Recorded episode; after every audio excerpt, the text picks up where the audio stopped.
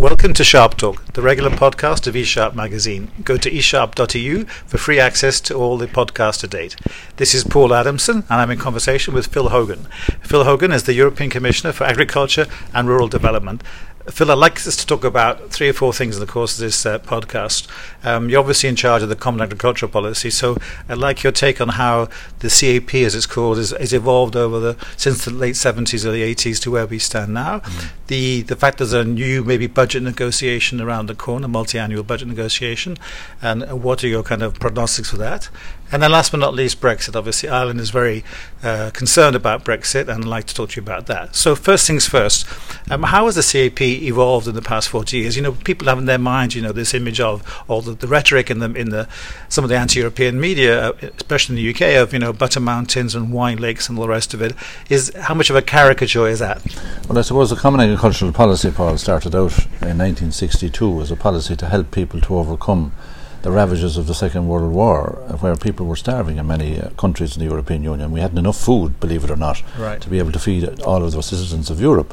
That might people might find that hard to believe today, when we see such high quality food and plenty of it, and we can even export. We're the largest exporter of food now in the world for the first time in the last year.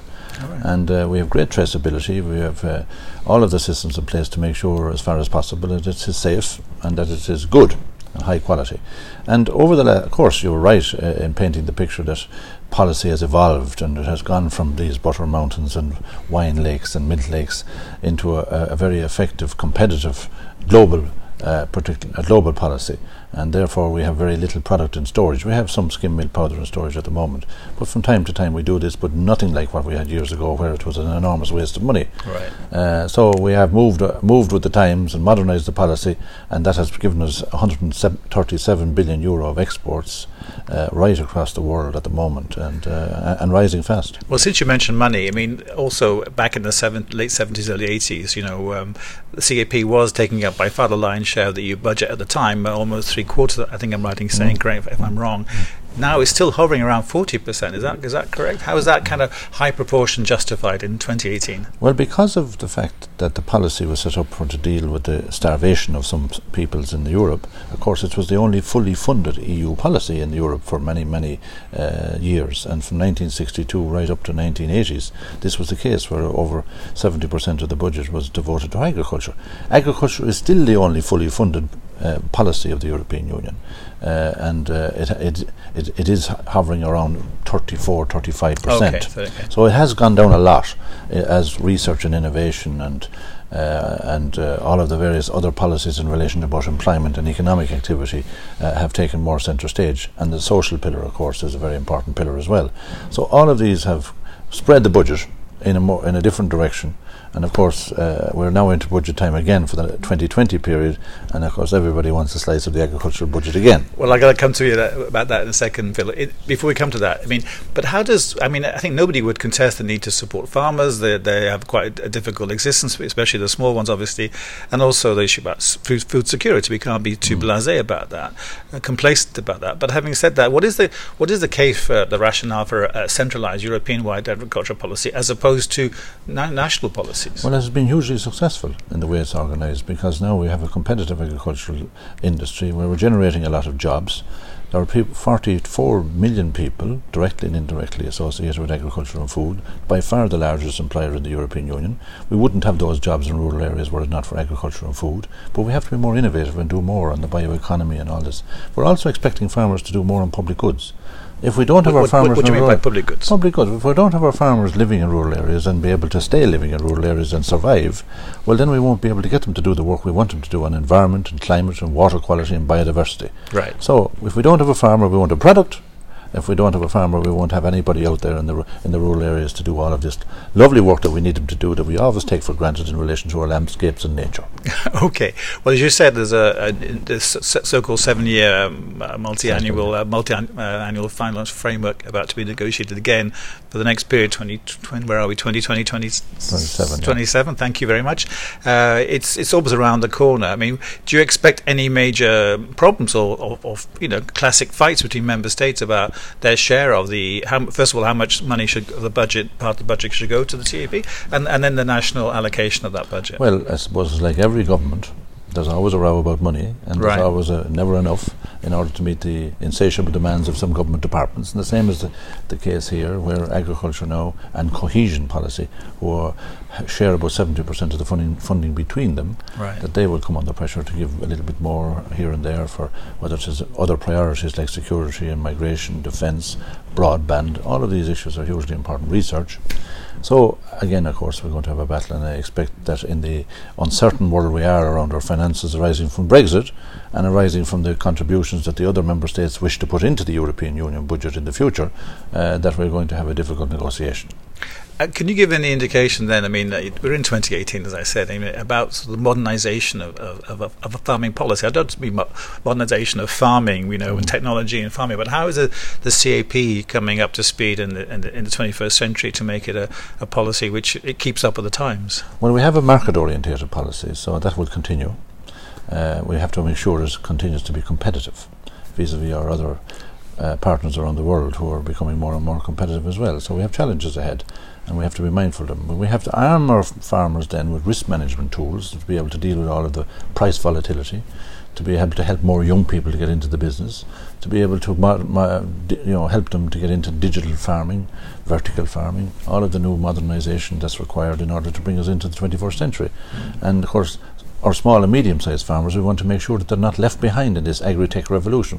We have to give them a little bit of financial support, in the initial stages at least, in order to do that. And of course, we need more young people, and therefore we need to promote in a preferential way the opportunities for young people to get into agriculture. But it is seen, isn't it, rightly or wrongly, that farming is not a young person's profession anymore. People, even in your country, Ireland, people, it's not something they think of when they leave school, or unless they inherit maybe their family farm or something. So how do you get young people to get back into the idea of farming as a vocation and a way of life? Well, it's not as sexy as it used to be, because, as you rightly point out, they have other options. Young people are much more educated now across the board in terms of their disciplines and skills, and therefore they have options in the cities. But we have to look and see how we can help our young people to take a greater interest in agriculture, in spite of all the risks that's there, and weather. But equally, they may become more and more attached to getting involved in agribusiness, the value added from agriculture. And I mentioned one of them earlier, the bioeconomy. How do we get more value added from primary production? And this may be an interesting phase for young people to become not just farmers, but business people as well, associated with food. And that's the way we are looking at things at the moment, in terms of giving renewed vitality to our rural areas. Okay. Well, if the UK is to leave the European Union either next year or whatever, sometime at the end of its so-called transition period, that's going to obviously leave a big gap in the EU budget. How much of a headache is it for a commissioner like you, which is responsible for a big chunk of the budget, the fact that there won't be any longer to rely on the UK contribution to the EU budget? Yeah, obviously, these are the facts. The 12 billion is what the net deficit would be to the European budget arising from the UK leaving. It's another 12 billion is what is required by many member states in relation to other policy areas around security, migration, and defence. So these are all priorities for many member states as well. So you can imagine the pressure is on agriculture and cohesion policy in order to reduce our budget, in order to make way for some of those issues. And of course, we are at the same time looking to see if member states are willing to put some more money into the pot in order to alleviate some of the problems that we might have in meeting our obligations. But this current commissioner, I think about the timing now, is due to leave office, as it were, at the end of next year, right? Yeah. Which is more or less the time when you have to do a deal on the multi-annual financial framework. So is it your hope that you, as Agriculture Commissioner, will be able to do some kind of deal before if you were to step down after your 5 years? The Prime Ministers, first of all, and the European Parliament have to actually come to a deal on the multi-financial framework, in other words, the budget. And there's a hope that they may be able to do so before the European elections. Oh, okay. This would be a big help. Right. And if that happens, then we might be able to get at least the first stages of agreement on the agricultural policy for post-2020. Okay. Well, more broadly on Brexit, I heard, and you can confirm or deny, Phil, that you during the referendum campaign in the UK 2 years ago, you were in effect the only European Commissioner allowed into the UK to take part in some form in the referendum campaign. First of all, is that correct? No other Commissioner was deemed appropriate to let any other Commissioner out into the campaign? Well, I suppose an Irishman would always be welcome in the United Kingdom. I have a brother and his family in London, and I have a son in London. London, and therefore Ireland and the UK are effectively integrated for so many centuries at this stage that it would be, it certainly would be unheard of that an Irish person wouldn't be allowed into the common travel area. So I took advantage of that to have a number of debates in the various regions with Owen Paterson and others at various agricultural events. They were very enjoyable, and hope that we provided information for, and I wasn't there to tell anybody how to vote, but today to give the factual position about what was happening. And Owen Paterson was in more campaign mode, of course. When he was environment minister. When he was, no, he was an MP at this stage, wasn't he? Yeah. Okay. But, we were at the Oxford Farming Union conferences, for example, and in Scotland and Wales and other events, and Stuart Agnew, the MEP, and I had many debates. So they were, I thought they were very well attended, and they were very interesting from providing information. But that was my role. But I continue to go back to the United Kingdom on a regular basis. I was there last week in Edinburgh at the OECD Rural Conference, and I met all of the various farm leaders. Talking about Brexit as much as your portfolio. Yes, of course I'm going to be asked about Brexit everywhere I go. When you go to the United Kingdom or in any part of the European Union, this is the big issue. And you know, I just tell them what the situation is as I see it, and also update them in relation to where the process is. Well, you know much better than I do. There's sort of three stages in the Brexit process. There's the so-called withdrawal agreement, there's the transition deal, and there's, of course, the future trading relationship. And the UK government may be slightly guilty of spin, or maybe they may, who knows, they may even feel it sincerely, that they sort of done a deal on a withdrawal bill. They've more or less got an agreement on the transition. All they've got to do now, quote unquote, is do a deal on the future trading relationship. But as the Irish Prime Minister Taoiseach said recently, there's still no agreement, is there, on the border, the hard or soft border, or no border between the Republic of Ireland and Northern Ireland. Well, we have a political agreement, which goes back to the December joint report, where if we're not able to resolve it one way, we have a backstop then where single market and the customs union still apply to the island of Ireland. So of course, you know, the United Kingdom are now under pressure, especially from the Democratic Unionist Party in Northern Ireland, to make sure that option A or option B is actually agreed, because they certainly don't agree with option C, which is effectively the single market and the customs union for the island of Ireland. But I think that there's a lot of intensive activity going on at the moment on both sides to try and find solutions, and I expect that there will have to be a solution found, hopefully by the end of June. Okay, do you feel that I know you're here as an impartial European Commissioner, but you know all commissioners at the end of the day have national allegiances as well, if not national passports. I mean, I've seen many senior politicians like you from Ireland, and they've been quite not just upset and angry with the way they feel that the UK have handled the whole Brexit negotiation. The vote, of course, the vote is the vote, but the way the UK government has conducted itself since the referendum has left many Irish politicians, some now still in office, some are now recently retired, quite angry with the UK. Do you get that as well? Well, I think that everybody understands the political arithmetic in Westminster and the difficulties that the Prime Minister has in meeting all of the objectives from both sides of the argument. It's an impossible position, effectively. But notwithstanding that, I think there's a lack of realisation of times by British politicians towards the importance of the Good Friday Agreement and the peace that has brought to the island of Ireland, and, of course, the peace that has brought to the islands of Great Britain and Ireland. Because it affected everybody in those islands. So I think that sometimes former politicians, I know in the 20th anniversary celebrations recently of the Good Friday Agreement, this came out, where from the United States and from Northern Ireland, the Republic of Ireland, there's a little bit of frustration about the fact that we have to be very careful that we do not in any way damage the peace process, because it was hard won.